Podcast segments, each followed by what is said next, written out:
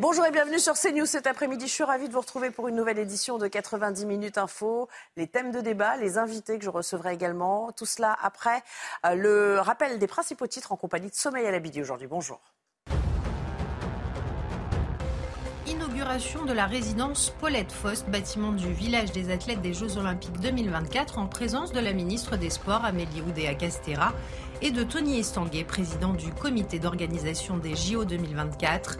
Des étudiants ingénieurs vont loger dans le bâtiment situé à Saint-Ouen et en 2024, ils laisseront temporairement la place à 200 athlètes pour ensuite reprendre possession des lieux en 2025. La voiture électrique peine à convaincre les automobilistes. Selon une étude IFOP pour le Parisien, seuls 27% des sondés ont l'intention de passer à l'électrique, soit 5 points de moins qu'en 2022. Principale raison invoquée, le coût très élevé. Par ailleurs, plus d'un Français sur deux estime que la voiture électrique n'est pas la solution pour lutter contre le réchauffement climatique. Et puis des milliers de jeunes médecins ont entamé une grève de 4 jours en Angleterre. Objectif réclamer de meilleurs salaires face à une inflation galopante. Un nouveau mouvement qui met sous pression un service de santé déjà à bout de souffle. Jusqu'à 350 000 rendez-vous non urgents pourraient être reportés. Et à la une de notre édition cet après-midi, nous parlerons des Marseillais, toujours suspendus aux recherches d'éventuels survivants des décombres rue de Tivoli, même si chaque heure qui passe désormais rend l'espoir un peu plus mince. L'espoir euh, d'avoir un miracle. Euh, clairement, il y a toujours des poches euh, de sécurité, des poches de survie qui se créent, etc. C'est sûr que plus le temps passe, plus l'espoir va s'amuser. Mais nous, on part toujours pour essayer de se battre, pour essayer de sauver. C'est pour ça qu'on poursuit sans relâche et on essaie de tenir le risque sans relâche. Faut-il décentraliser les décisions en matière de programmes scolaires, rendre les chefs d'établissement plus puissants que l'inspection euh, académique? Une proposition de loi de sénateurs Les Républicains tente de redessiner les contours de ces prises de décision et relance au passage l'idée d'un uniforme pour tous. Toutes les réformes depuis 30 ans ont échoué. Elles ont échoué parce qu'on essaye de faire fonctionner un système hyper centralisé, là où ce texte, cette proposition de loi, propose de donner de la liberté par contrat aux établissements volontaires pour sortir des règles, pour s'adapter aux réalités de terrain. Enfin, Éric Ciotti, député des Alpes-Maritimes et président LR, demande plus d'effectifs pour contrôler les flux migratoires à la frontière italienne. Appel entendu par Gérald Darmanin. La saison montre en effet une recrudescence des flux migratoires constate à cette période de l'année dans les Alpes-Maritimes en général euh, une augmentation euh, des, flux migratoires euh, qui, traversent la frontière entre la France et l'Italie. Il semblerait que après des années, notamment marquées par la crise sanitaire, on, revienne à des années avec des flux migratoires très importants.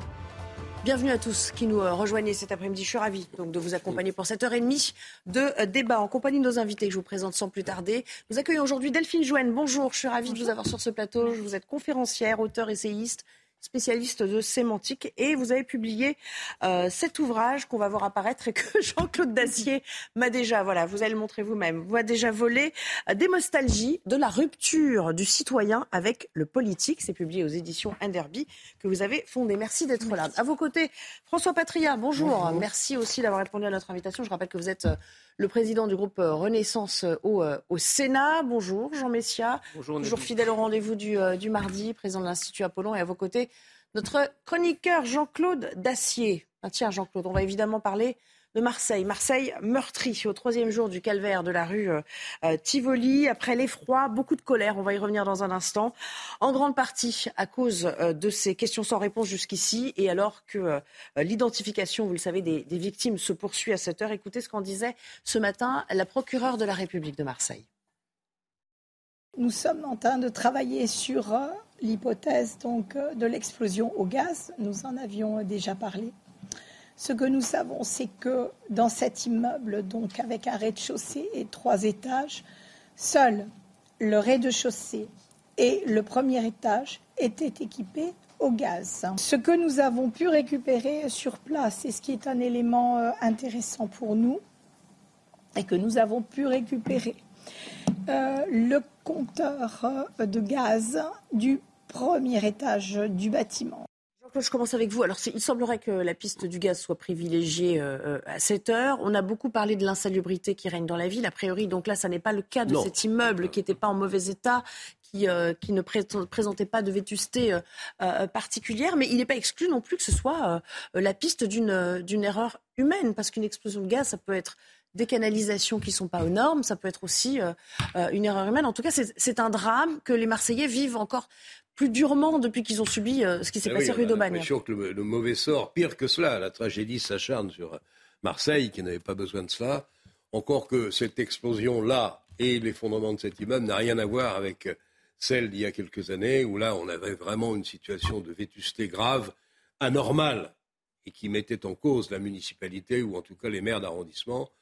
Là, il semble, il faut être extrêmement prudent, mais il semble que ce soit une explosion de gaz. Est-ce que c'est dans l'immeuble ou est-ce que c'est un problème de canalisation Comme vous l'avez dit, je ne le sais pas, il faut attendre les résultats de l'enquête. Mais c'est terrible, franchement, que, deux immeubles comme ça en quelques années causent des, des, des, morts nombreuses. C'est bon, Marseille a d'autres soucis sur d'autres fronts. Ça fait beaucoup. Euh, on a l'impression, encore une fois, d'une ville maudite, ce qui n'est pas le cas. Marseille, au contraire, est une ville ouverte, une ville où on vit bien, en règle générale. J'ai en effet l'expérience. Néanmoins, là, c'est vrai que ça sert le cœur, parce qu'en plus, il s'agit, de, à part deux, de personnes âgées, donc peut-être y a-t-il eu une erreur, on n'en sait, sait, rien. Franchement, il faut être extrêmement prudent. Mais ça sert le cœur de voir encore une, un immeuble comme ça qui s'effondre, celui d'à côté s'effondre. Ça commence à faire beaucoup. Alors, quelle que soit la raison, euh, vous allez entendre quand même la colère qui s'exprimait encore aux premières heures de la matinée chez, euh, chez ses habitants, parce qu'il y a quand même toujours chez eux le sentiment d'un abandon des, euh, des pouvoirs publics. Regardez. Après le choc, la colère des Marseillais. 48 heures après le drame survenu rue de Tivoli, les habitants dénoncent la vétusté des bâtiments dans la seconde ville de France. Les bâtiments, c'est pas assez solide. Il y en aura bien d'autres, malheureusement. Mais c'est tout à refaire, ces putains de canalisation, de gaz et tout. Quand vous pensez qu'il y a des maisons qui ont plus de 100 ans et que, bon, rien n'a été fait, euh, ça n'a jamais été refait, les canalisations par elles-mêmes. Et ils évoquent l'absence de remise en état des bâtiments et de la voirie tout ça mériterait d'être fait plutôt que de faire, de construire des bâtisses là pour les touristes, d'abord pour les contribuables. La cause exacte de l'explosion n'a pas été communiquée, mais le préfet des Bouches-du-Rhône n'a pas exclu la possibilité d'une fuite de gaz. En 2021, la ville a procédé à plus de 1000 interventions de mise en sécurité liées à des logements insalubres. François Patria, quand vous entendez cela, et cette dame-là en particulier, mm. à, la fin du reportage, vous vous dites quoi? Bon, au fond, il ne faut pas non plus tout mélanger, il ne faut pas mélanger tous les problèmes euh, euh, à la faveur, euh, à cause d'un malheur qui frappe une ville. Et quand arrive un drame comme ça, il y a toujours plusieurs attitudes. D'abord, il y a la stupéfaction, le fait de comprendre que ce drame qui touche une fois de plus une ville déjà par ailleurs frappée par beaucoup de fléaux et beaucoup de mots par ailleurs, et je rejoins la description qui a été faite à l'instant. Mais euh, maintenant, trouver aussitôt, je crois qu'on a besoin, peut-être madame le dira mieux que moi, dans notre pays, toujours de bouc émissaire immédiat. Il faut toujours trouver un responsable immédiat. Alors, comme il y a une enquête aujourd'hui qui est en cours, apparemment, il semble que ce soit euh, une fuite de gaz. J'ai entendu et j'ai lu que des habitants de cet immeuble disaient qu'il y avait des personnes dedans qui avaient l'habitude de laisser le gaz ouvert la nuit. Laissons, laissons, les choses faire avant de dire c'est de la faute à la collectivité. Je rappelle, euh, parce que c'est un petit peu mon rôle aussi, que le plan Marseille en grand est la ville où l'État a mis le plus d'argent au cours de ces dernières années pour justement faire face aux problèmes des écoles, des hôpitaux et des bâtis qui sont en difficulté. Delphine Jouen, au fond, euh, je vais rebondir sur ce qu'il dit à l'instant. Euh, cette défiance qui s'exprime à, l'encontre euh, des, décideurs, c'est le reflet d'un d'un grand mal-être, euh, si, si on prend le problème euh, un peu de manière transversale, c'est quelque chose qui, euh, qui, peut se retrouver aussi dans ce que vous avez écrit dans vos conclusions? Alors moi, je mettrais quand même aussi de côté ce qui vient de se passer à Marseille, dans le sens où je pense qu'on est dans le temps de l'émotion, et l'émotion, elle peut prendre différentes formes. Ça peut être la tristesse, ça peut être la colère. Il y a aussi le temps, finalement, le temps de, de, la justice ou le temps de, de l'analyse avec... de l'enquête, en De l'enquête, pardon. Et euh, il faut laisser différentes temporalités finalement coexister. C'est ça la difficulté aussi. Et je pense qu'il faut aussi laisser le temps. Euh, dans le temps de l'émotion, il y a aussi le, temps des familles qui sont endeuillées. Et je pense qu'avant de faire des, commentaires euh, et, essayer d'analyser, nous, de notre côté, dans ce studio confortablement, je pense qu'il faut laisser aussi finalement les familles pouvoir faire leur deuil et, et aussi les Marseillais pouvoir vivre cette situation. Vous avez raison, c'est vrai qu'en 48 heures, voilà. cette émotion-là n'est clairement pas, pas retombée. Mais, mais quand même, euh, On a l'impression, à défaut de parler de ville maudite, que Marseille concentre beaucoup de, tous les, les, mots de la paupérisation, les problèmes systémiques de notre société. C'est ça aussi qui ressort euh, de ce genre d'événements euh, dramatiques. Après, bon, c'est vrai que c'est un accident, hein, donc euh, il y a des victimes. On ne sait pas encore, mais enfin bon. Bah, de toute façon, quoi qu'il arrive, c'est pas quelqu'un qui volontairement a fait sauter l'immeuble, donc c'est forcément un accident, que ce soit un accident dû à une défaillance humaine ou à une défaillance technique, ça reste un accident. Et, évidemment, le, je suis d'accord, c'est un peu le, moment du deuil des victimes. Euh, et en, plus, en pleine ville, un immeuble éventré comme ça, c'est toujours quelque chose de très spectaculaire. Et les dégâts humains le sont tout autant. Euh, maintenant, c'est pas là euh, que François Patria disait, on est à la recherche d'un bouc émissaire. mais je, vois qu'il a l'habitude de toujours parler de bouc émissaire quand on cherche à comprendre ce qui s'est passé. Là, en l'occurrence, on cherche l'explication. Quand on voit quelque chose qui, comme ça, un grand accident comme ça, qui provoque des victimes, des morts, on est quand même en droit de se poser la question de la succession de choses qui ont amené à, cette, explosion Est-ce que c'est un problème d'entretien euh, du réseau gazier Parce qu'on sait très bien que les services publics d'entretien et l'eau, et, c'est la même chose, les canalisations d'eau, les canalisations de gaz, ça a été les parents pauvres de l'investissement euh, public ces dernières années. Est-ce que c'est lié à ça? Est-ce que c'est une erreur humaine de quelqu'un qui aurait omis de fermer son gaz? On ne le sait pas, mais en tout cas, on ne peut pas s'empêcher de poser des questions euh, pour comprendre et surtout pour éviter qu'à l'avenir de tels drames se produisent, ou alors on sait se condamner à revivre la même chose en permanence. Je crois que ce serait bien que le maire dise ce qu'il pense de la situation dont il a hérité il y a quelques mois. Euh, un audit est peut-être indispensable aujourd'hui. On parle beaucoup notamment des canalisations d'eau, avec les fuites d'eau ici ou là, un peu partout. J'ai été frappé des résultats dans certaines villes qui ont été annoncés. Il y a parfois des, fuites considérables. Bon, je ne dis pas que ce soit le cas à Marseille. Je suis d'une prudence de, de loup de lynx, euh, il faut faire très attention à ce que l'on dit. Néanmoins, je pense que le maire a, parlé prudemment et modestement, il a eu raison de le faire. Maintenant, tout de même, il serait peut-être temps qu'un audit nous dise clairement si le gaz, si l'eau mérite non seulement un audit, mais suite à l'audit en question, s'il doit avoir lieu, peut-être un certain nombre de travaux qui sont peut-être prioritaires dans cette vieille ville de Marseille. Magnifique ville, mais ville ancienne. On voit bien que l'architecture a un petit, peu, un petit peu vieilli. Il est temps peut-être de regarder ce qui se passe en dessous. C'est ce que disait ce monsieur euh, dans, le reportage, avec ces immeubles qui sont euh, plus de centenaires pour la plupart. j'aimerais, j'ai beaucoup de thèmes à vous soumettre aujourd'hui. J'aimerais aussi qu'on parle de, l'école, hein. cette institution affaiblie, si l'on en croit les Républicains, au point que les Républicains proposent aujourd'hui au Sénat une loi sur l'école portée par Max Brisson. Elle comporte de nombreuses mesures clivantes à gauche et chez vous, euh, chez Renaissance également. Alors que contient ce texte Marine Sabourin pour les détails? Elle est présentée par LR comme un antidote au mot de l'école. La proposition de loi vise d'abord à décentraliser le système éducatif en permettant par exemple plus de liberté dans le recrutement des professeurs, l'organisation pédagogique ou encore les dispositifs d'accompagnement des élèves.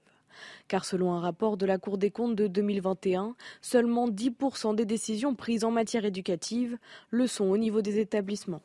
Cette proposition s'inspire directement d'une réforme conduite au Royaume-Uni en 2010.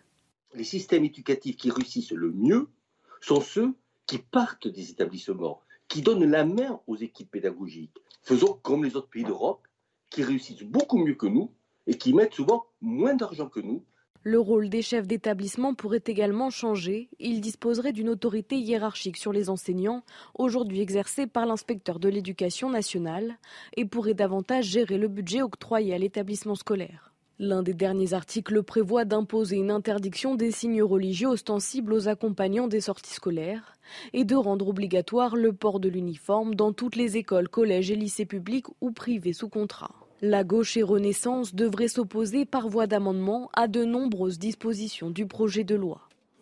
Nous sommes en direct avec euh, Maxime Répère, qui est professeur d'histoire-géographie. Merci de nous rejoindre euh, via, euh, via la technologie à distance. Alors, sur le constat quand même, est-ce que vous êtes d'accord pour dire qu'aujourd'hui, notre école est une institution affaiblie? Et si c'est le cas, pourquoi?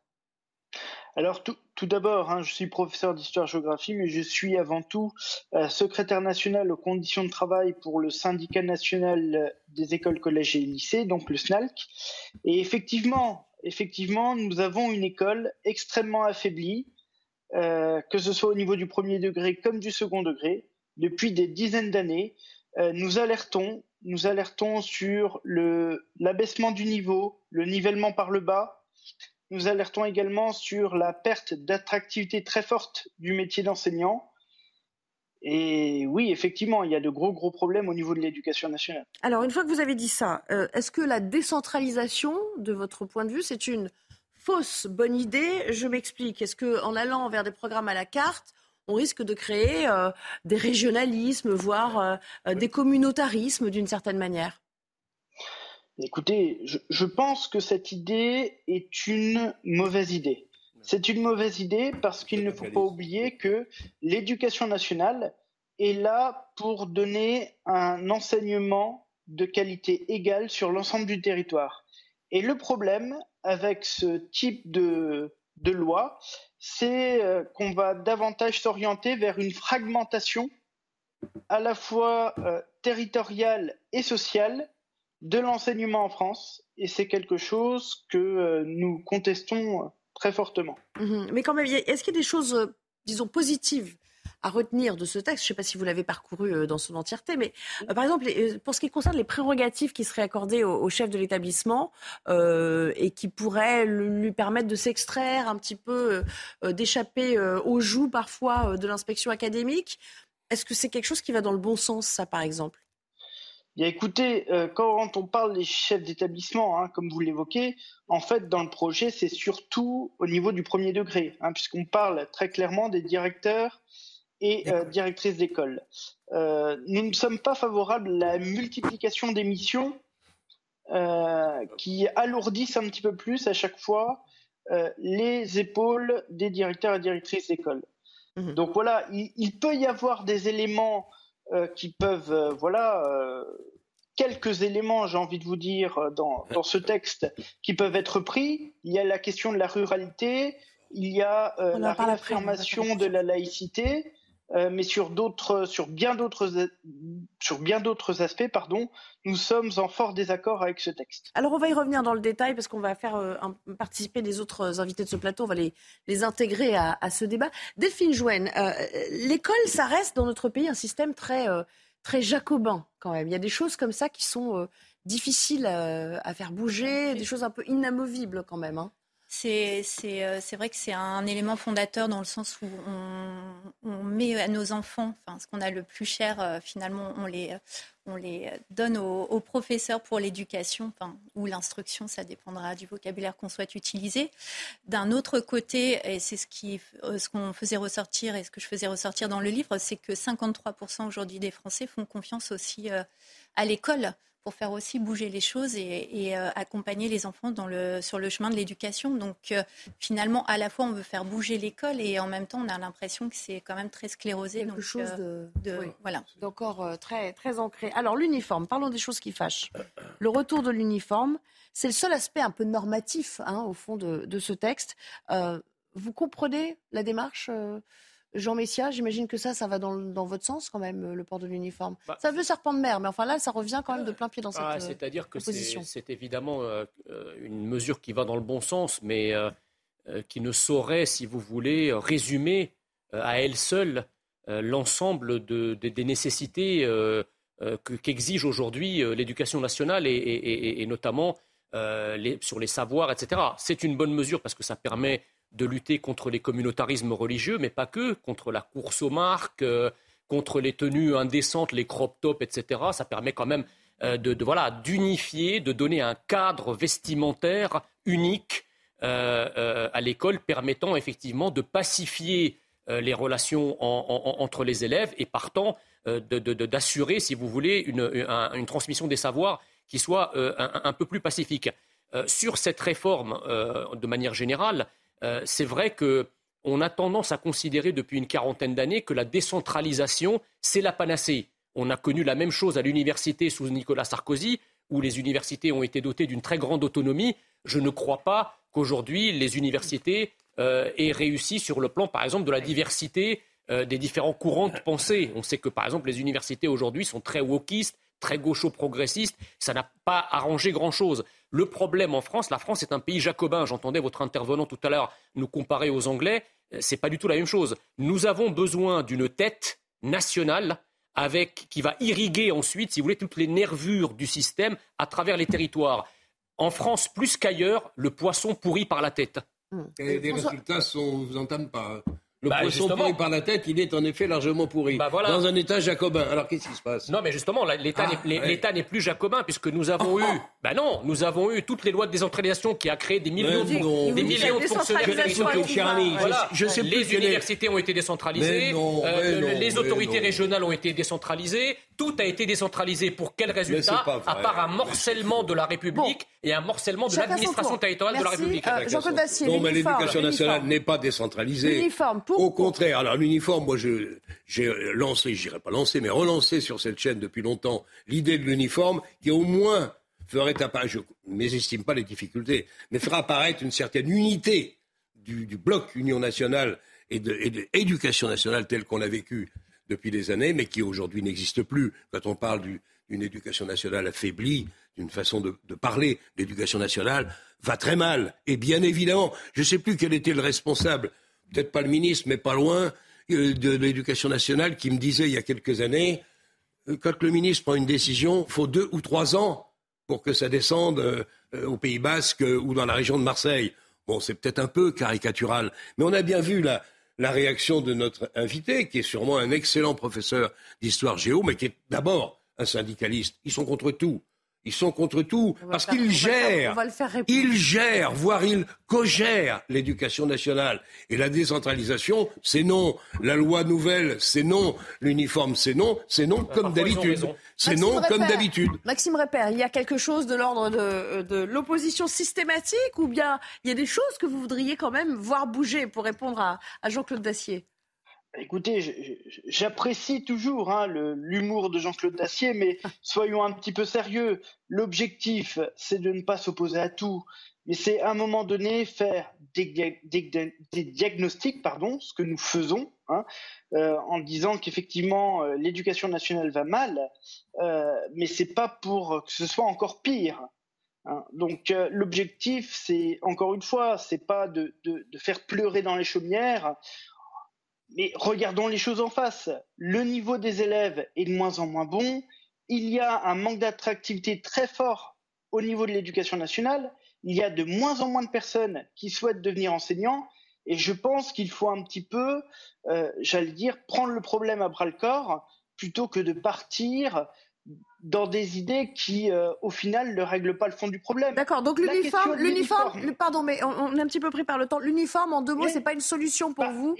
Bah, écoutez, je vais vous dire, euh, on est quand même dans un système où euh, dans les écoles, les collèges et lycées, il y a des problèmes d'isolation, il y a des problèmes de chauffage, il y a des problèmes d'attractivité du métier. Je pense que je pense que plutôt que de chercher à financer l'uniforme pour tous de l'école au lycée, il y a peut-être d'autres priorités que celle-là. J'entends. On entend votre point de vue. François Patria, je ne vous ai pas encore entendu, ça se passe au Sénat, tout cela. Et, Renaissance est contre. Hein. Alors voilà, j'imagine pour d'autres Quand je vais quitter votre plateau, je vais aller au Sénat, puisque va débuter à 17h le texte de loi sur l'école, qui en fin de compte est un texte très marqué politiquement. C'est le texte de Max Brisson, de Bruno Retailleau, qui remet dans ce texte des vieilles anciennes, des sujets sur lesquels il voulait revenir tout le temps. Un instant sur l'école. L'école, aujourd'hui, c'est vrai qu'elle est en difficulté, mais pour d'autres raisons. L'école, c'est le lieu du savoir et de l'émancipation. Et aujourd'hui, ce qui pêche à l'école, c'est à la fois le respect et la discipline. Et de plus en plus, les travers de la société, je pense au harcèlement scolaire dont on pourrait parler par ailleurs. Dans la loi qui est proposée aujourd'hui par les Républicains, ils reprennent des dossiers sur lesquels on a déjà tranché. Par exemple, la neutralité des accompagnants. C'est l'histoire, voit, vous savez, du voile des accompagnants. On a eu le sujet en Bourgogne, avec un député que vous connaissez à l'époque. Bon, la neutralité des accompagnants, elle n'existe pas, puisque les accompagnants ne sont pas des salariés. Et là-dessus, ils veulent évoluer, ils veulent évoluer, les LR. pas une mission de service public. Donc, ils n'en veulent pas. Deux, l'histoire de. Ça faisait un an, on avait évoqué le, problème de l'uniforme. Ben, nous allons, nous, voter contre aussi, parce que, en l'occurrence, on sait tous les problèmes que ça soulève par ailleurs. Il y a aussi d'autres sujets dans ce texte de loi. Il y a un point positif, c'est celui du traitement des écoles rurales, des fermetures de classes. Aujourd'hui, quant à l'autorité, dernier point pour, pour aller vite, il y a aujourd'hui une autorité fonctionnelle. L'autorité hiérarchique, c'est autre chose. Ça veut dire le pouvoir des maîtres d'école sur leurs enseignants. C'est difficile à gérer aujourd'hui. Ce n'est pas concevable dans une école qui est très, aujourd'hui, vous l'avez dit, jacobine, mais l'école de la République, c'est l'école pour tous. Et je pense que ça serait à l'encontre. On s'interrompt quelques secondes et puis on revient euh, pour parler toujours de l'éducation parce que Pape Ndiaye aussi euh, a annoncé un certain nombre euh, de, de points sur le plan harcèlement. Vous savez, le plan phare qui permet de signaler les harcèlements en milieu scolaire. Avec quelques avancées là aussi, semble-t-il, je vous ferai réagir tout à l'heure. De retour avec vous pour euh, la deuxième partie de 90 minutes info. Avant de reprendre le débat, euh, retrouvons Mickaël Dorian. C'est l'heure de son JT. Bonjour Mickaël. Bonjour bonjour à tous. Au moins 6 morts et près de 200 personnes délogées après l'effondrement de deux immeubles rue de Tivoli à Marseille. À l'Assemblée nationale, le député des Bouches-du-Rhône, Manuel Bompard, a interrogé le ministre de la Ville et du Logement sur l'aide apportée aux victimes par le gouvernement. Je vous propose de l'écouter. Qu'est-ce que le gouvernement compte mettre en place pour aider aux côtés de la ville de Marseille, les personnes touchées par ce terrible événement? Êtes-vous en mesure de nous indiquer, par exemple, quelles aides seront débloquées pour les familles des victimes et pour aider au relogement? Le travail du relogement sera euh, notre priorité. Le travail de l'accompagnement de ces familles sera notre priorité. Le gouvernement sera aux côtés des familles jusqu'à ce que chacun ait pu regagner un domicile ou un autre les députés de l'Assemblée nationale qui ont rendu hommage hein, tout à l'heure dans l'hémicycle aux victimes de Marseille ainsi qu'aux six skieurs décédés dimanche dans une avalanche en Haute-Savoie. Dans le reste de l'actualité, euh, le Parti socialiste condamne le retour d'Adrien Quatennens au sein du groupe des Insoumis à l'Assemblée et juge cette décision inacceptable. Dans un communiqué, le PS précise qu'Adrien Quatennens ne peut plus être membre des instances de la NUPES et que sa réintégration est incompatible avec les valeurs défendues et portées par la coalition de la gauche. Et puis dans l'actualité également, le gouvernement tente toujours euh, d'élargir sa majorité. Pour y arriver, Elisabeth Borne continue euh, de, de, poursuivre ses entretiens avec les chefs de l'opposition. Prochain et dernier rendez-vous cet après-midi avec Marine Le Pen. Les précisions de Gauthier Lebret. Elisabeth Borne va donc conclure euh, ses euh, rendez-vous, ses consultations avec les chefs de l'opposition, avec Marine Le Pen qui sera reçue en fin d'après-midi à Matignon. Euh, je vous rappelle la mission fixée par Emmanuel Macron, élargir sa majorité, mission impossible. Et puis c'est évidemment pas avec Marine Le Pen qu'Elisabeth Borne va élargir cette fameuse majorité. C'est donc une réunion qui n'aboutira pas sur grand-chose. La présidente du groupe RN à l'Assemblée qui pourrait dire à nouveau au revoir à Elisabeth Borne comme elle l'a fait le jour où cette dernière a utilisé un onzième 49 Marine Le Pen qui demande le départ de Matignon d'Elisabeth Borne. Et puis le gouvernement et la majorité qui pourraient faire le choix dans les jours à venir de cibler davantage le Rassemblement euh, national qui apparaît comme le grand gagnant de cet épisode sur les retraites avec toute une série de sondages meilleurs les uns que les autres. Un premier sondage de l'IFOP qui dit que Marine Le Pen a redoré euh, son euh, image. Un deuxième de l'IFOP qu'elle se qualifierait, peu importe les cas de figure, au second tour de 2027. Et un sondage ELAB qui dit que Marine Le Pen l'emporterait si le match était rejoué face à Emmanuel Macron. Et puis je ne parle même pas des sondages qui disent eh bien, que Marine Le Pen pourrait gagner des dizaines de députés en cas de euh, dissolution. Vous avez vu que euh, ces derniers jours, l'exécutif, Gérald Darmanin en tête, ciblait énormément la France insoumise et Jean-Luc Mélenchon qui voudrait tout conflictualiser, qui voudrait même une révolution et qui serait à l'origine de violences, qui mettrait euh, de l'huile sur le feu. Eh bien, désormais, l'exécutif pourrait également faire le choix de cibler Marine Le Pen qui apparaît donc encore une fois comme la grande gagnante de cet épisode sur les retraites. Et puis Gérald Darmanin, attendu en Gironde, le ministre de l'Intérieur doit présenter en fin de journée son plan de lutte contre les feux de forêt, un dispositif qui fait suite aux incendies de l'été dernier, des feux qui avaient ravagé des milliers d'hectares de forêt et de nombreux campings. Sarah Varny. En septembre dernier, les bulldozers étaient encore en action afin de créer des pare-feux pour éviter toute reprise de flammes. Un travail titanesque après un été dévastateur. Près de 30 000 hectares étaient partis en fumée, dont l'emblématique camping Les Flots Bleus. Plusieurs mois après le drame, l'établissement a malgré tout réussi à rouvrir ses portes. Le président de la République, dans un tweet, a tenu à les féliciter. En juillet dernier, à la thèse de Bûche, j'ai fait une promesse aux victimes des incendies, être à leur côté. Un cap pour les campings, rouvrir la saison prochaine. Celui des flots bleus était détruit, il vient de rouvrir. Bravo à tous les artisans de cette renaissance. Des annonces sont attendues aujourd'hui de la part des élus avec un plan anti-feu, avec l'espoir notamment que des moyens supplémentaires pour les pompiers tels que les Canadaires soient déployés avant l'arrivée des beaux jours.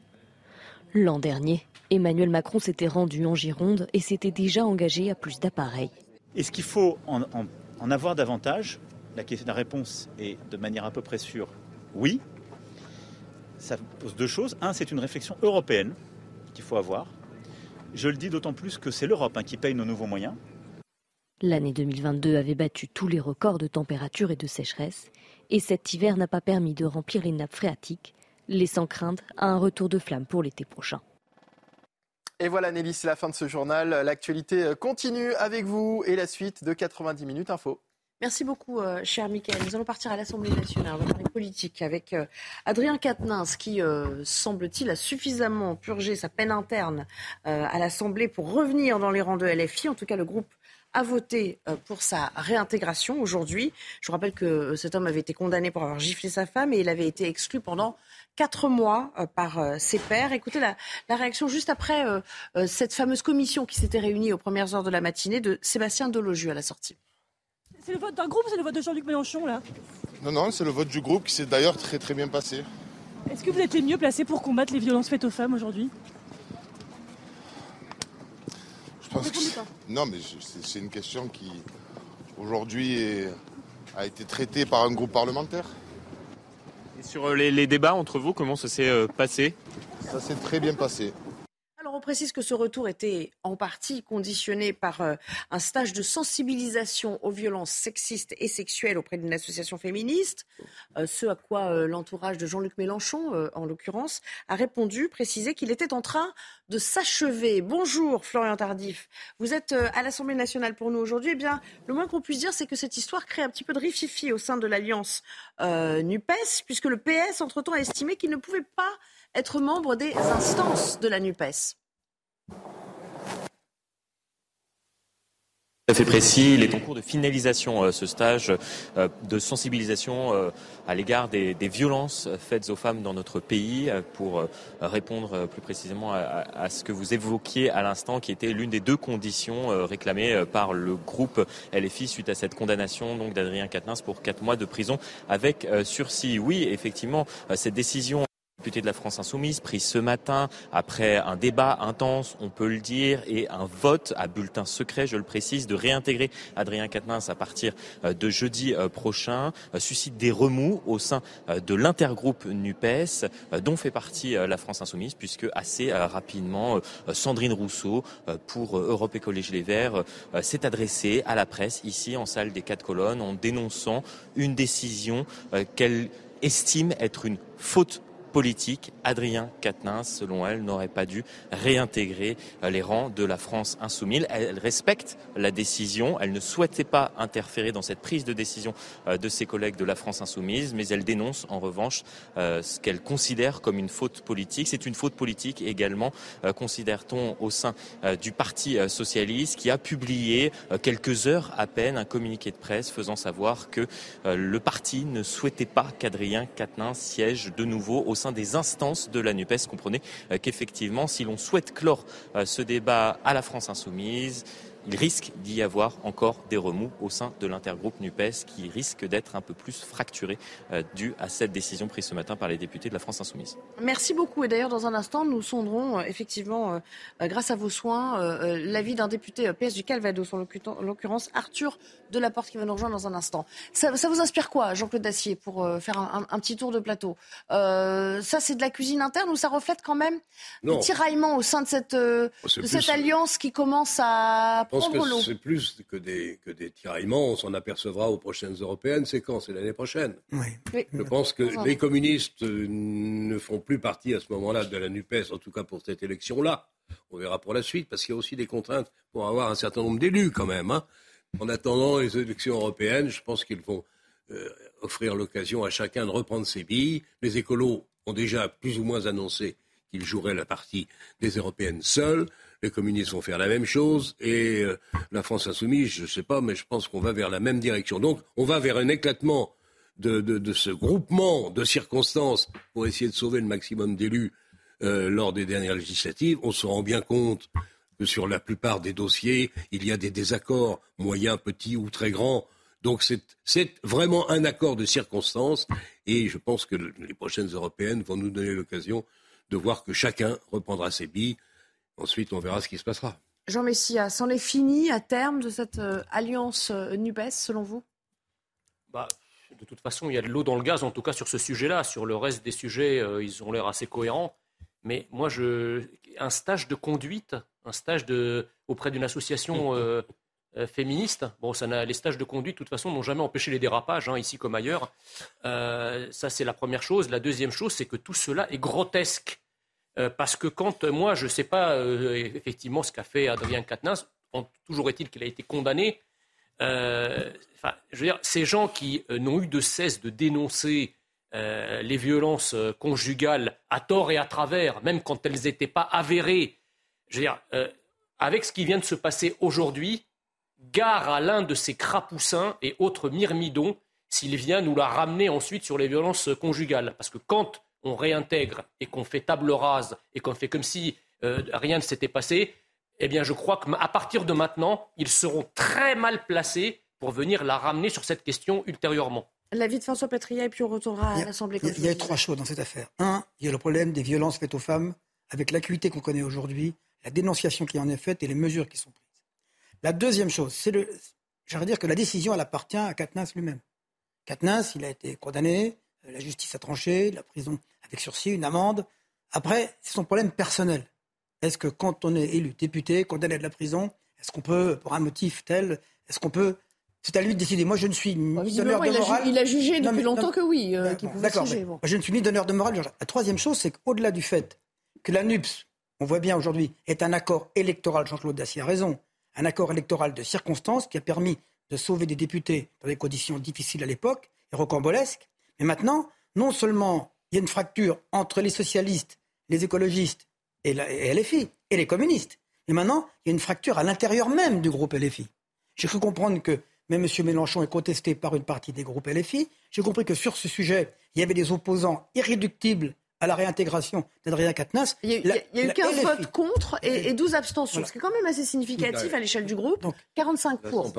ça veut dire que cet accord de circonstance, en fin de compte, il est fait autour d'une idéologie qui n'est pas commune. Moi, j'ai connu l'Union de la gauche. Il y avait un programme commun, il y avait une démarche commune. Aujourd'hui, vous avez vu ce qu'a dit euh, le, premier secrétaire de la communiste hier, ce qu'il en pense aujourd'hui. On voit bien que tout cela ne tient pas debout, que les positions des socialistes en la matière sont loin de ce qu'ils ont défendu par le passé aujourd'hui. Donc je crois que l'avenir de la, de la NUPES est effectivement écrit. Delphine Joanne, peut-être un commentaire sur, cet épisode. Ça fait longtemps qu'on feuilletonne hein, sur cette affaire Katnins. Je pense que c'est aussi une question de cohérence politique, c'est-à-dire qu'aujourd'hui, en tant que citoyen, ça abîme euh, la parole politique, ça abîme l'image du politique, qui finalement, et ça peut donner l'impression d'une euh, forme de, fonctionnement à deux vitesses, où d'un côté, pour certains, euh, il va y avoir une judiciarisation et, euh, des conséquences extrêmement fortes. Et de l'autre, on a l'impression finalement que certains politiques arrivent à passer à travers les gouttes. Et c'est ce qui abîme d'autant plus euh, l'image du politique par rapport aux, citoyens que nous sommes. et c'est délicat dans cette période. Alors, on va sonder la vie d'Arthur Delaporte, dont je vous disais qu'il est connecté avec nous depuis, depuis le Palais Bourbon. Bonjour, je rappelle que vous êtes député PS du Calvados. Alors, je vais reprendre quand même les termes. Hein, vous estimez dans votre formation politique que c'est une faute politique que de l'avoir euh, réintégré. Alors attention, parce que vous dites, il n'est pas question qu'il réintègre les instances de la NUPS, ça c'est une chose, mais vous, vous allez même plus loin. Euh, je ne sais pas si c'est votre avis personnel, en tout cas le PS dit, euh, nous ne l'aurions pas fait. Sous-entendu, ça n'était pas judicieux de le réintégrer. Donc il aurait dû siéger tout seul jusqu'à la fin du mandat. Expliquez-nous un petit peu la petite subtilité. Écoutez, euh, le Parti socialiste, c'est une organisation politique et une des rares par ailleurs qui est exemplaire sur la question de la violence faite aux femmes et euh, de la lutte contre les euh, violences sexuistes et sexuelles. Donc on a eu des positions assez fortes au moment des municipales où on n'a pas investi des candidats qui étaient suspects d'avoir eu finalement des négligences sur ce sujet. On a été assez clair aussi sur l'affaire Katnins depuis le début en disant que non, c'était plus possible qu'ils siègent au sein du groupe insoumis, notamment lors de l'affaire. Aujourd'hui, le groupe insoumis a souhaité souhaité le réintégrer, dont acte. Nous, on dit, bon, on veut plus qu'il soit dans les instances de la NUPES, c'est-à-dire dans la structure de coordination, et on veut plus forcément que ce soit un interlocuteur euh, que l'on peut avoir en tant que député socialiste chez les Insoumis. Voilà, c'est assez clair, hein, disons. Nous, on est exemplaires. Après, eux, ils prennent leurs responsabilités, ce qui ne veut pas dire que la France Insoumise ne porte pas un projet féministe, hein, mais nous, en tout cas, nous sommes clairs sur nos pratiques et nos actes, et on veut mettre les deux en adéquation. Alors concrètement, les instances, ça veut dire quoi? Qu'il ne pourra pas euh, réintégrer les, les postes qu'il occupait C'est par exemple l'intergroupe euh, tous euh, les mercredis. Lui, il était responsable national de LFI. Bon, ben voilà, nous on dit c'est pas possible. On peut plus avoir Adrien Quatennens comme interlocuteur à ce niveau de responsabilité. Voilà, c'est ce qu'on dit. après, bon ben voilà, dont acte, il est au sein du groupe. On peut pas l'opposer. on peut pas lui dire qu'il ne peut pas l'être puisque c'est les insoumis seuls qui sont souverains sur ce sujet. Néanmoins, on peut le regretter et c'est d'ailleurs ce que nous faisons dans ce communiqué-là. C'est ce que je fais actuellement. Et je peux vous dire que si j'avais été à sa place, ce qui n'est pas le cas, euh, j'aurais démissionné de mes fonctions. Voilà, euh, il aurait pu euh, éventuellement recandidater pour aller reconquérir la légitimité électorale dans les urnes, mais en, l'occurrence, là, pour moi, il a perdu une forme de crédibilité morale qui est nécessaire à l'usage et à l'exercice de sa fonction de député. Vous avez un peu l'impression que chez LFI, tout le monde s'en lave un peu les mains maintenant le délai est passé, c'est bon, euh, circuler, il y a pas Non, c'est pas le cas parce que non, non, non, non, il y en a qui sont, euh, il y en a qui sont mal à l'aise, c'est certain. Mais j'entendais Monsieur Patria euh, dire que finalement il y avait des problèmes d'adéquation entre les paroles et les actes. C'est ce qui décrédibilise la politique. Mais je dois dire que cette affaire Katnins, ce n'est qu'un épiphénomène finalement. Le fond aujourd'hui, le vrai sujet, ce qui devrait, et malheureusement cette affaire nous en éloigne, nous concentrer toutes et tous, c'est l'imposture du gouvernement qui fait semblant justement de ne pas entendre la rue sur la question des retraites. Ça devrait être notre seul combat et c'est pour ça que je trouve que cette réintégration, elle est, elle est inopportune au moment où la majorité fait la sourde oreille, ou au moment où la majorité nous emmène dans le mur, et au moment où le sujet des Françaises et des Français, c'est cette réforme injuste des retraites qui va d'abord pénaliser les femmes. Donc ceux qui donnent des leçons de féminisme et qui derrière vont faire travailler euh, les femmes plus longtemps, c'est-à-dire les membres de la majorité, je préférerais qu'ils restent chez eux plutôt que venir nous sortir de telles inepties. Vous voyez, le sujet des violences faites aux femmes, c'est d'abord un sujet de politique structurelle. J'aimerais quand même qu'on vienne au, sujet. Euh, c'est un vrai sujet parce que. Aujourd'hui, oui, non, mais j'entends, mais bon, euh, là, en l'occurrence, on est en train de parler de, quelque chose qui vient de. Non, mais je voulais dire quand même parce qu'il y a, des sujets qui sont de politique générale, voilà. On entend votre, bah, votre discours. On a été assez clair, c'est-à-dire que on n'est pas d'accord avec cette décision, dont acte. J'aimerais aussi qu'on évoque, s'il vous plaît, euh, Jean Messia, j'aimerais aussi qu'on évoque le cas Martine Forger, députée PS dissidente, qui ne peut pas siéger euh, avec le PS et la NUPES. mais oui, mais, oui mais, mais, oui, pour réintégrer Adrien Quatennens. On n'est quand même pas sur la même échelle, on est d'accord? Non mais je vais vous dire quelque chose. D'un côté, on a des groupes qui sont souverains. Le groupe socialiste. Le groupe socialiste décide de savoir qui il veut euh, en son sein. C'est nous qui sommes euh, les maîtres. On a dit à Martine Froger, euh, vous pouvez venir à une condition, que vous acceptiez de travailler dans un intergroupe qui est celui de l'Union de la gauche qui s'appelle la NUPES. Elle a dit, moi je ne souhaite pas intégrer cette Union de la gauche, dont acte. Mais ce n'est pas nous qui l'avons poussée euh, par la porte, c'est elle qui a choisi de ne pas venir dans un cadre qui a été fixé. Nous, on respecte les règles et les cadres. Il y en a qui choisissent de s'en exonérer, eh bien voilà, elle va chez Lyotte, c'est son choix, c'est purement son choix. Maintenant, nous on dit, on n'aurait pas souhaité que Adrien Quatennens soit membre du groupe insoumis, mais que je sache, nous ne sommes pas euh, insoumis, je ne suis pas député insoumis et je n'ai pas euh, de choses à dire, à part ce que je vous dis aujourd'hui, mais je n'ai pas ma voix à donner dans le vote qui a été fait aujourd'hui au sein du groupe insoumis. Vous voyez, l'intergroupe, c'est une structure de coordination, on a chacun nos différences et on les assume. Et en l'occurrence, je peux vous dire qu'aujourd'hui, je ne suis pas d'accord avec ce que fait le groupe insoumis, mais moi, je suis au groupe socialiste. Voilà, c'est pas la même chose. Et ça, Martine Froger aurait pu venir avec nous parce qu'elle aurait vu ce qu'un intergroupe, c'était des complémentarités et des différences. D'accord, mais est-ce que malgré tout, ça reste euh, un exemple de plus pour montrer un peu les limites de cette alliance? C'est ce que nous disions en plateau juste avant vous savez, moi je préfère toujours voir le verre à moitié plein. C'est-à-dire qu'une alliance, c'est d'abord, et François Patria le disait, euh, même s'il le disait avec une forme de mépris, euh, des possibilités euh, électorales. On a réussi parce que la gauche était unie à faire battre le Rassemblement national et à l'empêcher d'accéder au second tour dans plus de 200 circonscriptions en France. Ça, c'est la réalité de la NUPES. On a une politique commune, on a une base programmatique commune qui est celle de la justice sociale. On a mené la bataille sur les retraites. Ça, c'est ce que la NUPES a réussi à faire. Alors oui, évidemment, on n'est pas toujours d'accord sur tout. Mais ça, pour moi, c'est pas un problème peut ne pas être d'accord. Et d'ailleurs, au sein de la majorité présidentielle, il y a des désaccords. Vous voulez que je vous dise ce qui s'est passé sur la, proposition de loi Aurore Berger proposition de loi du groupe Renaissance, eh bien les députés Horizon et Modem ont voté contre une proposition de loi sur la question des violences sexuelles et sexistes. Vous voyez qu'il y a des divergences partout. Il y a des divergences chez LR, il y a des divergences au sein de la NUPES. Eh bien oui, ça arrive. Même si on est membre d'un même bloc, on n'est pas forcément d'accord sur tout. Et c'est pas finalement le principal problème parce que ce qui doit nous occuper, c'est ce qui nous réunit, c'est-à-dire un combat pour nos valeurs, celle de la justice sociale. Hein, quand on écoute Jean-Luc Mélenchon répondre à Fabien Roussel, on se demande si les valeurs sont si partagées que ça. Une question ou un commentaire peut-être de, euh, Jean Messia à l'instant. Oui, monsieur le député, je, vous écoutais tout à l'heure. Magnifique passe à l'aile concernant effectivement la réforme des retraites, alors que le sujet, ce sont euh, les violences conjugales. On eût imaginé que si ça avait été un député d'un autre bord politique, on eût imaginé, les cris d'orfraie que vous auriez poussés. Mais là, évidemment, c'est beaucoup plus facile de s'échapper la manière dont vous le faites, qui est très habile, mais qui ne peut pas vous dire ça, parce que je pense ça, que c'est la, première, ça, c'est la première chose. La, deuxième chose, vous vous vantez, vous vous vantez d'avoir euh, placé Emmanuel Macron en tête dans plus de 200 circonscriptions. Euh, bah, écoutez, assumez. Vous ne pouvez pas d'un côté nous, nous, venir proclamer fièrement que vous avez porté, en tout cas contribué à porter Emmanuel Macron au pouvoir, dit, et, venir, et venir ensuite regretter qu'il fasse la politique qui, qui, qui est contre ce que vous dites. Vous voyez, il faut, faut, faut, être un minimum cohérent par moment. Bon, Monsieur Messia, vous avez, euh, j'ai dit, on a empêché d'être au second tour au moment des élections législatives. Je ne parlais pas d'élections présidentielles.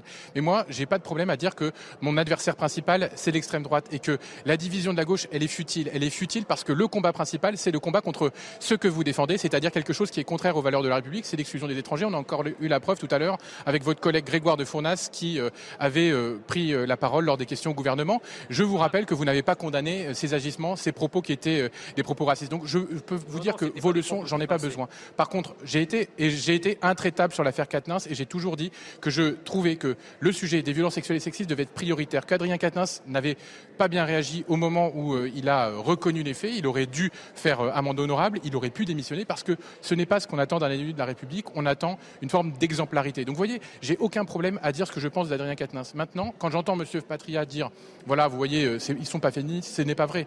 La question, c'est aussi qu'est-ce qu'on porte comme politique de fond et comment on défend les femmes, la place des femmes dans la société, comment on a des politiques féministes. Et ça, c'est ce que porte la NUPES.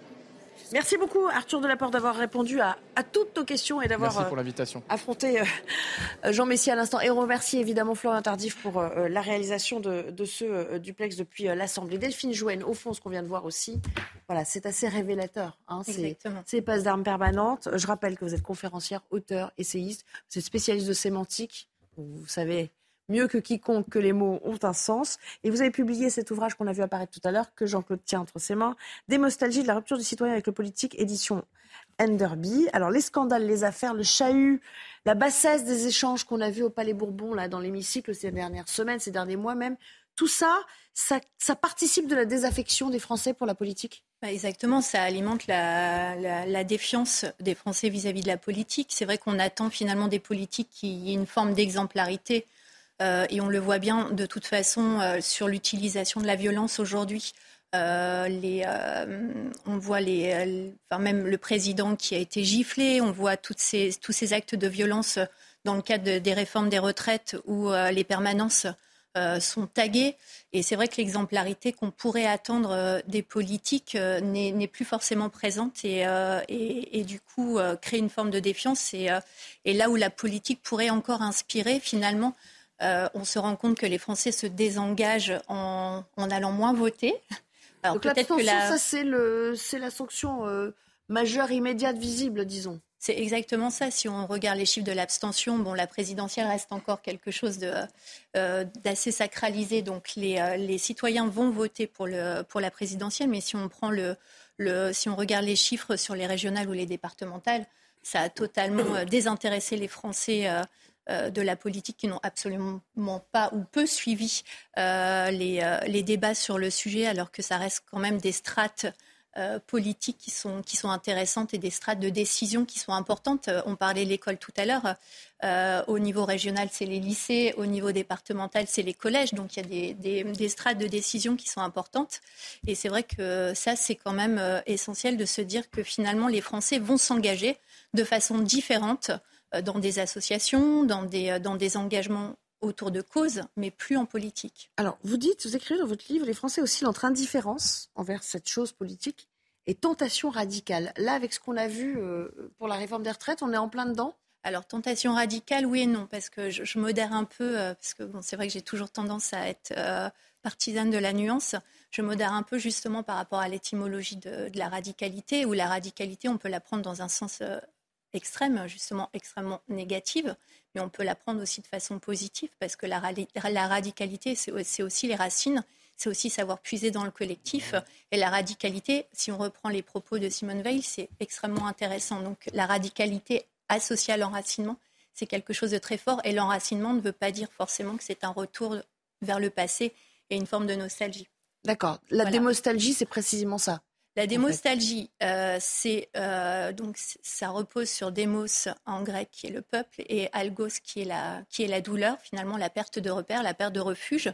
Et c'est cette euh, douleur et cette tristesse parce que je pense qu'en tant que citoyen, on peut osciller à la fois entre la violence et on le voit à Sainte-Soline ou des actes de plus en plus violents, mais aussi la tristesse. Je pense qu'il y a aussi une partie de, Français euh, qu'on n'entend pas ou peu et qui sont extrêmement tristes de voir euh, le spectacle aujourd'hui auquel ils assistent, que ce soit à l'Assemblée nationale, que ce soit même euh, à Sainte-Soline. Et finalement, la difficulté aussi aujourd'hui, c'est presque une difficulté d'information parce que le, enfin, les citoyens que nous sommes ne savent même plus finalement, où est la réalité de, certains sujets Si on prend, je ne sais pas, celui des, des méga-bassines, moi, je suis incapable aujourd'hui de dire qui a tort, qui a raison, puisqu'en plus, chacune des deux parties, même s'il y a eu acte de violence, chacune des deux parties euh, était, euh, était totalement sûr de son bien fondé dans la façon d'agir. Et donc vous pensez que les Français sont tiraillés au fond entre ces deux... Euh, Exactement.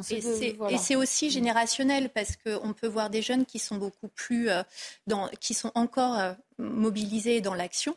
Là où il y a une forme de des abus, des abus de, de, la part d'autres générations. Donc c'est vrai que la difficulté sera le dialogue, à mon avis aussi intergénérationnel. C'est intéressant ce qu'elle nous dit, euh, Jean-Michel. Je vois que ça vous, avez, ça vous donne envie de réagir. Ce sont des sujets sur lesquels j'ai beaucoup travaillé. Le, problème, si vous voulez, c'est qu'il n'y a pas vraiment pour moi de rupture entre le citoyen et la politique dans la mesure où il n'y a plus de politique. Euh, la politique a été remplacée par l'économie ou le management et le citoyen a donc été forcément, euh, par conséquent, remplacé par le consommateur ou le producteur. Donc euh, en fait, la politique est devenue un marché. C'est une marchandisation euh, de la politique. Et le fait est que la nature ayant horreur du vide, quand vous cherchez à extirper euh, la politique d'un pays et la citoyenneté d'un être humain pour le réduire à un simple agent économique, ben, vous avez la politique radicale, mais au sens négatif du terme, qui revient par la petite porte. Donc en fait, l'exacerbation d'une forme de radicalité de l'action politique n'est que le miroir finalement du retrait euh, de la politique de manière générale. Aujourd'hui, ce qui est politique, on a eu des, hommes qui ont fait de la politique, par exemple, on peut en penser ce qu'on veut, mais Donald Trump a fait de la politique, euh, Bolsonaro a fait de la politique, Poutine, dans son genre, fait de la politique, Zelensky ah bah, fait de la politique. Des exemples, euh, Zelensky fait de la politique. Ce que, je veux dire, non, non, mais ce que je veux dire, bah, bah, bien sûr, mais Salvini en Italie fait de la politique. Les autres, si vous voulez, ce que j'appelle le système mondialiste, a mis en place ce qu'on appelle des managers, c'est-à-dire des gens qui sont là pour gérer les conséquences de phénomènes euh, dont ils prétendent ne pas pouvoir agir sur l'origine. Emmanuel Macron est typiquement là-dedans. Euh, lorsque vous avez des fermetures d'usines, euh, Emmanuel Macron va étudier comment recaser les plans sociaux, comment caser les gens, comment les aider. voilà, c'est des gestionnaires à la petite semaine. Et Jean-Claude Massier pour la synthèse, j'ai vu qu'il n'est pas du tout d'accord avec Jean non plus. C'est moi qu'on puisse dire. Il y a deux choses. Il y a l'exemplarité et puis il y a l'abstention. Faire le lien immédiatement, ce n'est pas, vrai, pas vraiment le sujet. L'exemplarité, bien entendu, les parlementaires ou les élus, globalement tous, doivent être exemplaires. Mais moi, ce qui m'ennuie le plus, c'est qu'on généralise. Il y a parmi les élus comme dans tous les corps de métier, des gens qui ne sont pas exemplaires. Mais la majorité des hommes politiques que je connaisse, j'en ai côtoyé beaucoup, sont des gens qui sont à la fois honnêtes, qui ne font pas fortune, qui ne font pas ça pour le fric, comme on le dit pas tant, qui sont plutôt des gens raisonnables. Et penser qu'il y a une désaffection entre quelques affaires, 7, 8, 10, 20 par an, je veux bien, et la généralisation sur les hommes politiques n'est pas bien. Sur l'abstention. Alors, vous savez, les gens, ils votent pour, les élections qui les intéressent. Alors, le président de la République s'est médiatisé, on va voter pour la présidence de la République, ou même a pour les, déjà moins pour les députés. On vote pour son maire. Mais pour aller voter pour un conseiller départemental ou un conseiller régional, vous avez beau expliquer que le train c'est vous, que le collège c'est vous, que l'apprentissage c'est vous, les gens disent ça ne nous intéresse pas vraiment et ça qu'ils le fassent eux-mêmes. C'est ça. Alors sur le dernier point, non, Non, je pense qu'aujourd'hui. En quelques secondes, euh, pour En quelques à- secondes, je pense que notre, notre ami Messia se, se trompe de A à Z, puisqu'il nous propose en exemple euh, Poutine, euh, euh, je ne sais qui d'autre. Trump, oui, que des, grands- chef gens qui, eux, font de la politique. Zelensky aussi, Les autres jouent quilles. Mais je vais te dire, très amicalement, tu te, tu te trompes, mais à un point inimaginable. Parce que la réalité, c'est que le déclin français, je vais te dire quand il commence. Il commence dans les années 81, quand le président de la République de ce moment-là, M. François Mitterrand, fait de la retraite à 60 ans. Il y ajoute les 35 heures un peu plus tard. Mitterrand faisait de la politique? Non. Mais oui, il en faisait en dépit du bon sens. La meilleure preuve Mais est celle-là. C'est que depuis, depuis, nous traînons quoi? Un pays super endetté, un pays qui a des millions de chômeurs, et tu viens m'expliquer faire, que faire de la politique, c'est pas justement de- d'agir et de lutter contre une situation qui met la France dans un déclin mortel. Mais tu dis n'importe quoi, pardonne-moi. C'est pas ce qu'on fait. Mais c'est ce qu'il faudrait qu'on fasse. La, politique, la politique, elle a quelque chose de prométhéen. C'est-à-dire, non, mais la, la politique peut Là, transformer la réalité. Là, il faut être plus modeste. Il Mais faut non. essayer Bah non, c'est ça- qui nous perd. Il faut essayer de le remettre le pays dans la bonne direction. Et là, c'est pas en faisant du Bolsonaro ou, ou- ou du Merci. Poutine que tu vas y arriver. C'est en, c'est en prenant la réalité économique, essayer de faire Comme en le sorte fait Macron, que c'est-à-dire ce- rien. Mais je Bravo. parle pas de Macron à l'heure actuelle. Je parle de la nécessité Merci. absolue de redonner des En tout cas, salaires, ce- de redonner du travail Merci et de redonner de la richesse. C'est ça le béaba. Ce débat que vous avez euh, lancé hein, euh, à Ben travers oui, votre non, mais ouvrage c'est est passionnant. la peine. On le reprendra. Ça me fait de la peine. On le reprendra. Merci. On va devoir s'interrompre. On le reprendra peut-être C'est après, après la pause. À tout de suite. Ah bon, on peut reprendre. De retour dans notre euh, émission, le rappel des titres tout de suite signé Somaya Labidi. La maison de l'autisme a enfin ouvert ses portes ce matin à Aubervilliers. Les familles pourront y trouver de l'aide et des conseils qu'il leur faut pour les assister dans la prise en charge de leur enfant et rompre l'isolement. Associations et personnels pourront également bénéficier de formations au sein de l'établissement. À la une également cette question, la RATP va-t-elle se frotter à la concurrence? Valérie Pécresse, présidente d'Île-de-France Mobilité, se dit prête à une mise en œuvre progressive de l'ouverture à la concurrence des bus parisiens. Elle estime que reporter, c'est renoncer et propose la date du 1er janvier 2025 à nos confrères du Figaro. La fin du monopole de la société prévue fin 2024 pourrait entraîner un conflit social majeur pendant les Jeux de Paris. Et puis c'est la journée mondiale de la maladie de Parkinson aujourd'hui. Près de 50 événements sont organisés dans toute la France. Pour rappel, cette maladie neurodégénérative se caractérise par la destruction de neurones spécifiques et pour laquelle il n'existe pas de traitement curatif. En France, 200 000 personnes en sont atteintes, soit un adulte sur 250. Merci beaucoup. De retour avec euh, nos invités pour euh, euh, aborder la question migratoire. Éric Ciotti a obtenu les, renforts de, gendarmes mobiles qu'il avait demandé à Gérald Darmanin pour, selon lui, contenir, je le cite, un raz-de-marée migratoire. Le député LR des Alpes-Maritimes a donc confirmé l'arrivée de deux escadrons de gendarmes mobiles à la frontière franco-italienne. Michael Dos Santos. C'est ici, à la frontière franco-italienne, qu'un peu plus de 200 gendarmes mobiles ont posé leurs valises. Cela fait suite au courrier adressé la semaine dernière par Éric Ciotti à Gérald Darmanin. Le député LR des Alpes-Maritimes y dénonce une situation migratoire alarmante.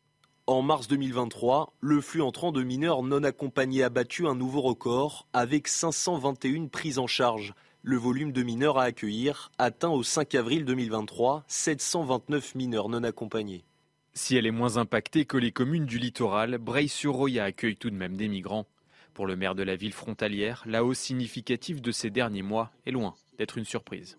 On constate à cette période de l'année dans les Alpes-Maritimes en général euh, une augmentation euh, des, des flux migratoires euh, à- à- qui, qui traversent la frontière entre la France et l'Italie. Il semblerait que après des années, euh, notamment marquées par la crise sanitaire, on, on- on revienne à, à des années avec des flux migratoires très importants. Selon Éric Ciotti, les migrants proviennent majoritairement de Côte d'Ivoire, de Guinée, de Tunisie ou encore du Mali.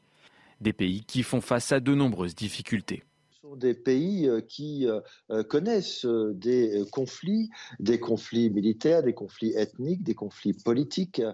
Des migrants confrontés également aux politiques anti-immigration de la Tunisie ou encore de l'Italie. La réaction de Jean Messia. Euh, L'initiative d'Éric Ciotti, c'est la bonne. Et la réponse de Gérald Darmanin, pour le coup.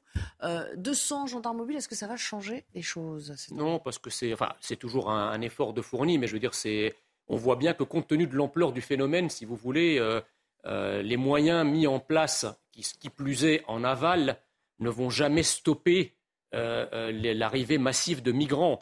En réalité, il faut trouver les moyens en amont. Déjà, avant qu'ils n'arrivent, il faut les bloquer en Méditerranée. Je ne comprends pas d'ailleurs que Georgia Meloni, qui a été élu justement sur cette question problématique de l'arrivée massive de migrants, euh, apparemment, euh, elle a trahi un petit peu son électorat, puisqu'en fait, euh, voilà, parce qu'en fait, les, migrants continuent d'arriver à un rythme régulier en, Italie. En tout cas, il n'y a pas de changement visible et notable de cette politique. La vérité, c'est que nous sommes face à un afflux massif de migrants, avec deux bombes migratoires potentielles la Tunisie d'un côté, l'Égypte dont on ne parle pas de l'autre. Et face à ça, l'Europe est totalement désarmée. Elle n'est pas tant désarmée matériellement, parce que nous, on aurait les moyens de les stopper. Nous avons les moyens euh, techniques, nous avons les moyens militaires, même en mer, de, de, stopper cette invasion qui ne dit pas son nom. Sauf qu'on ne veut pas le faire par idéologie. Nous sommes désarmés idéologiquement, nous sommes désarmés politiquement. Et c'est ça qui nous met dedans.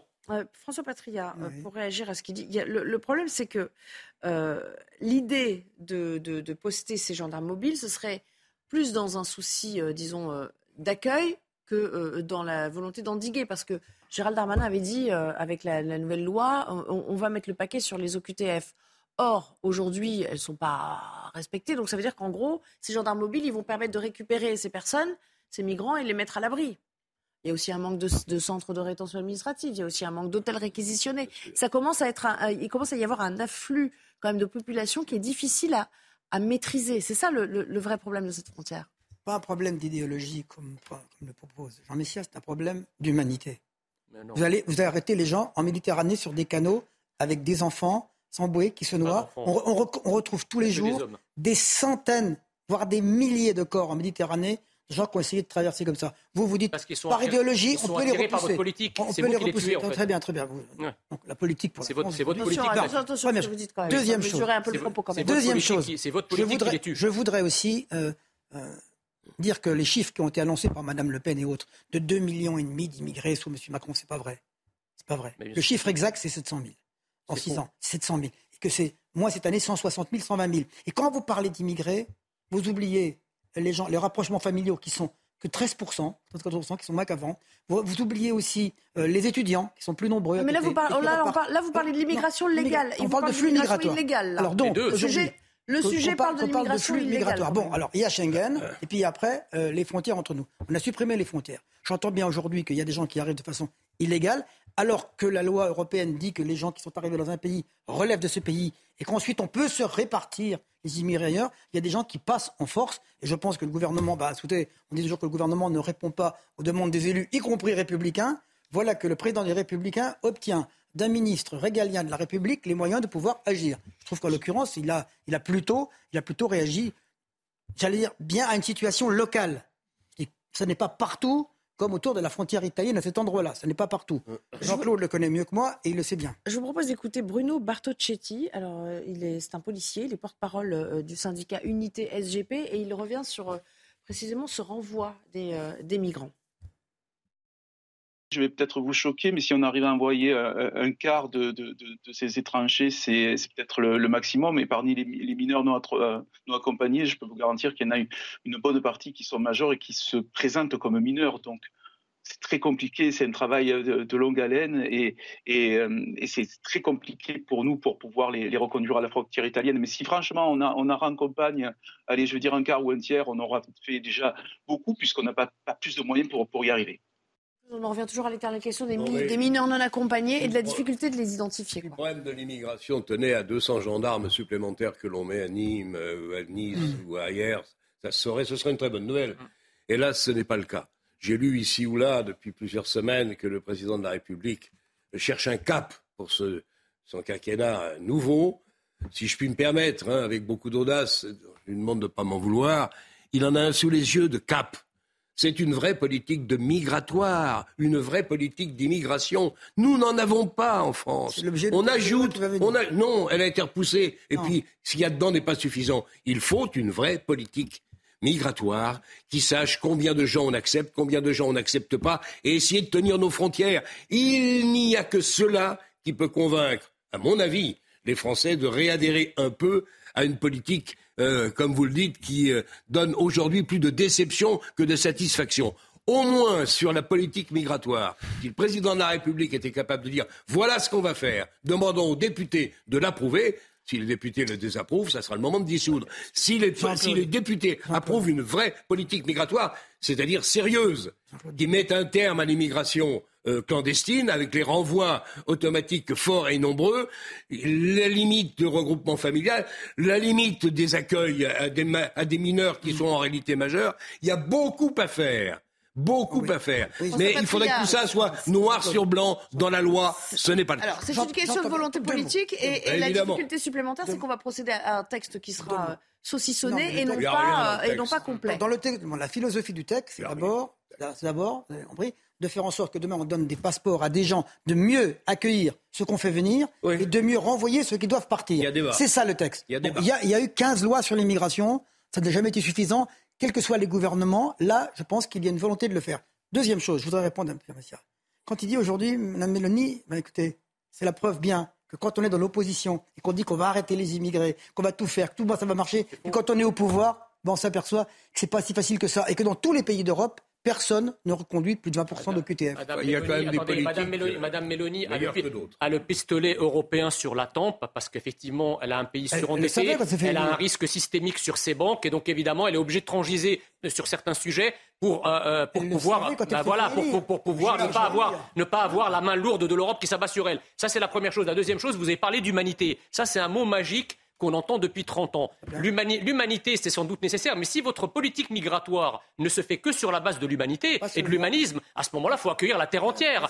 Et j'ai j'ai une question à vous poser. À quel moment, en fait, votre humanité s'adresse au peuple français que vous représentez? Vous ne croyez pas que le peuple français, lui aussi, il a le droit de devoir respecter son identité, sa sécurité Ah, Il a le droit de ne pas être envahi par des gens qui viennent et qu'on n'arrive pas à virer. À quel prochain- moment votre humanité s'intéresse aux Français Pour le mois prochain, le pays, la France est le pays, les pays européens qui redistribue le plus en moyens sociaux vers son humanité, vers son prochain autour. Oui, la France, elle s'occupe de. Oui, elle enfin, il ferait, il ferait Français. mieux d'abord de s'occuper s'occupe de ses propres citoyens, si vous voulez, si vous voulez bien. Est-ce que l'état du pays est tel que. elle Quand on a encore se 120% de dette, on ne distribue pas son pognon à Quand on l'étranger. a 3 000 milliards de dettes, il faut faire attention Ouais. à euh, Ne, ne faites pas le Qu'est-ce qu'au fond, ce débat les vous immigrés la dette Est-ce que ça peut être euh, aussi euh, une source d'inspiration pour un futur ouvrage? Moi, ce que j'écoute surtout, c'est le vocabulaire qui est utilisé, puisque c'est plus mon domaine. Et c'est vrai que le vocabulaire est extrêmement guerrier entre fusil, enfin pistolet sur la tempe, euh, désarmé, euh, enfin invasion.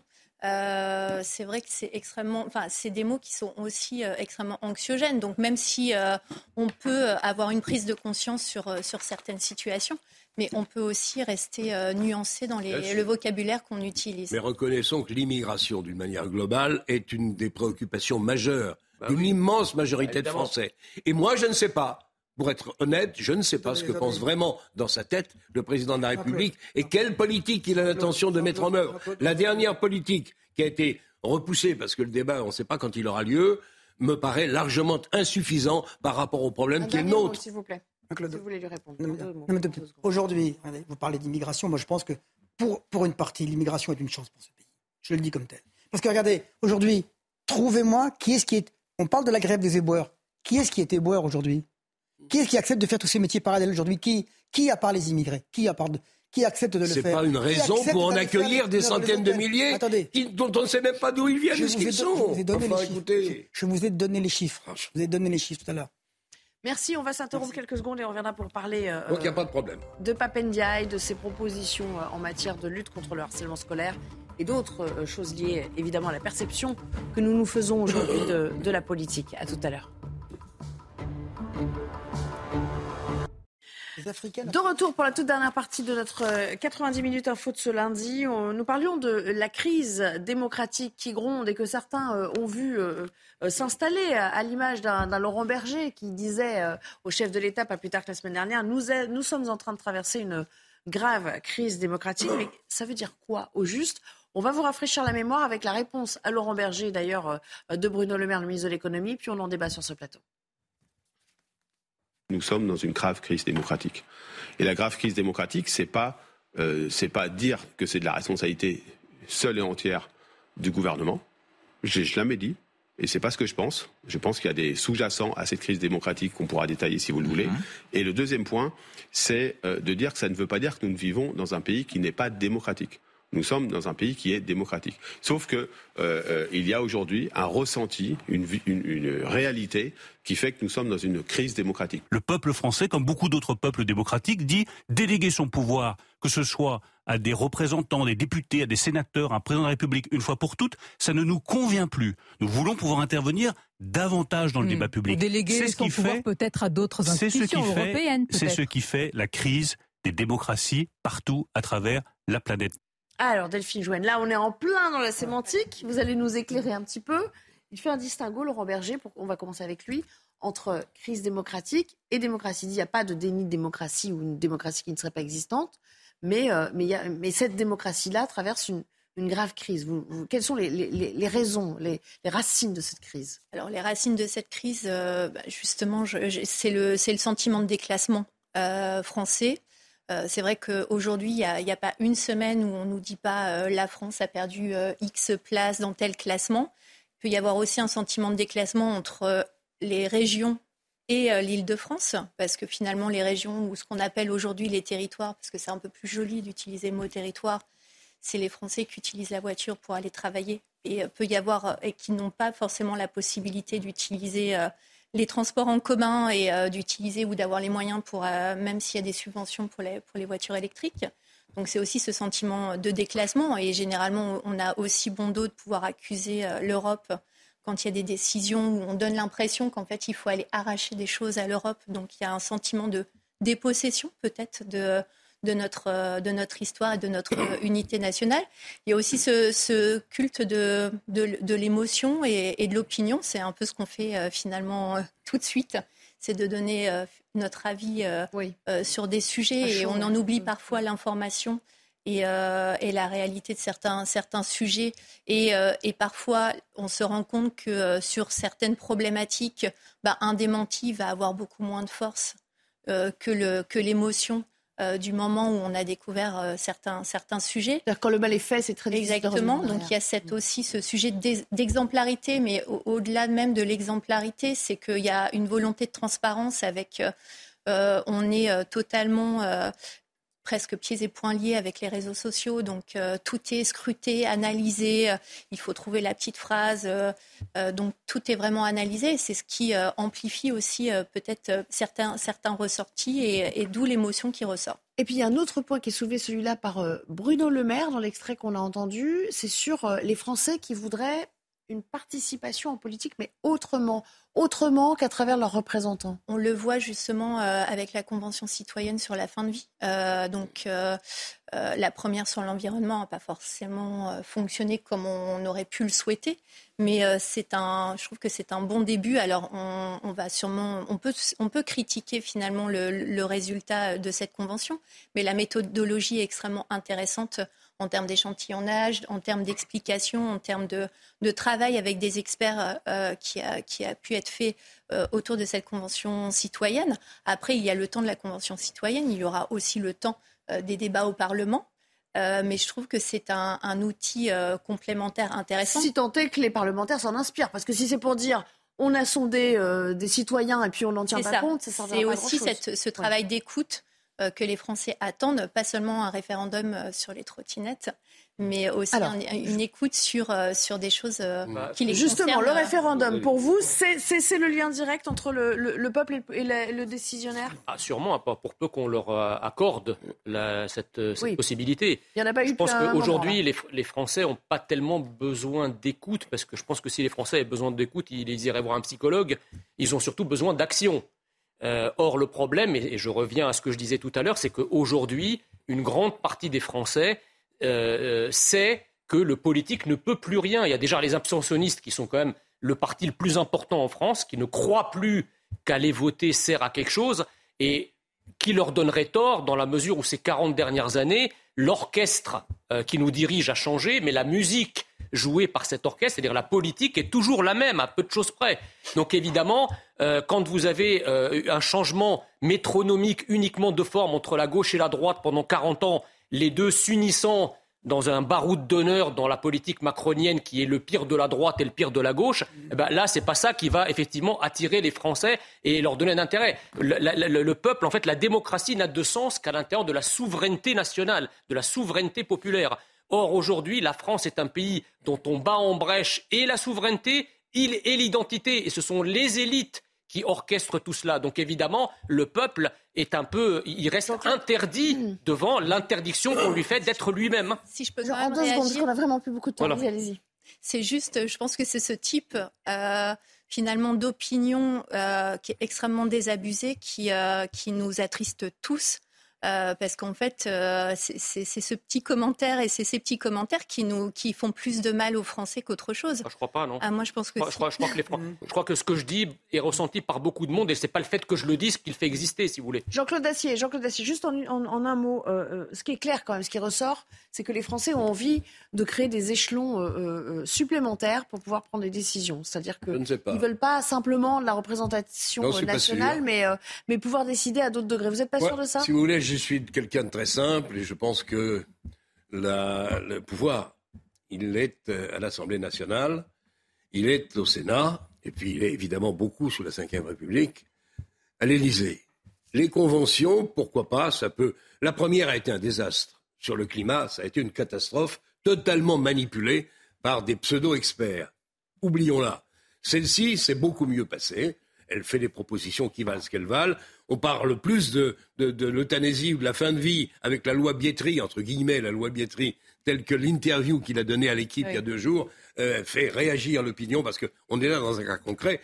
Mais encore une fois, pour moi, euh, c'est à l'Assemblée nationale et au Sénat, évidemment, dans nos représentants, sur le travail de la Convention, pourquoi pas, de, décider ce qui nous attend. Sur la réforme des retraites, franchement, je n'aurai pas d'autres commentaires à dire, simplement je vais vite, qu'on va être le seul pays d'Europe, le seul, à pas être capable de faire une réforme des retraites. Mais franchement, c'est de la rigolade. Euh, François Patria, euh, un dernier mot. vous n'allez pas dire le contraire sur la représentation nationale, vous en, vous en êtes. Euh, est-ce que vous pensez qu'on va réussir à réconcilier tout ce monde avec ceux que vous représentez, ce que vous incarnez aujourd'hui Pierre Messia, je préférais qu'on entende la réalité du concret. Jean Messia. Quand Jean Messia, pardon. Quand ce matin, le ministre dit, le ministre dit, nous allons augmenter les enseignants de 10 quand M. le maire dit nous allons construire trois usines de gigabatterie en France, quand le président de la République dit nous allons remettre 300 milliards pour la défense de ce pays parce que nous sommes dans un pays dangereux, c'est pas du concret. Vous, vous me donnez vos théories sulfureuses sur le monde. Moi, je vous donne du concret. Ce gouvernement qui le fait tous les jours aujourd'hui. Merci beaucoup. Ce sera le mot de la fin. Merci beaucoup d'avoir participé à notre débat aujourd'hui, Delphine Jouen, euh, dont je rappelle que l'ouvrage Démostalgie euh, traite euh, absolument des, des problématiques du moment. merci à tous les trois aussi. Et dans un instant, Punchline avec Laurence Ferrari. Je vous retrouve demain pour une nouvelle édition 90.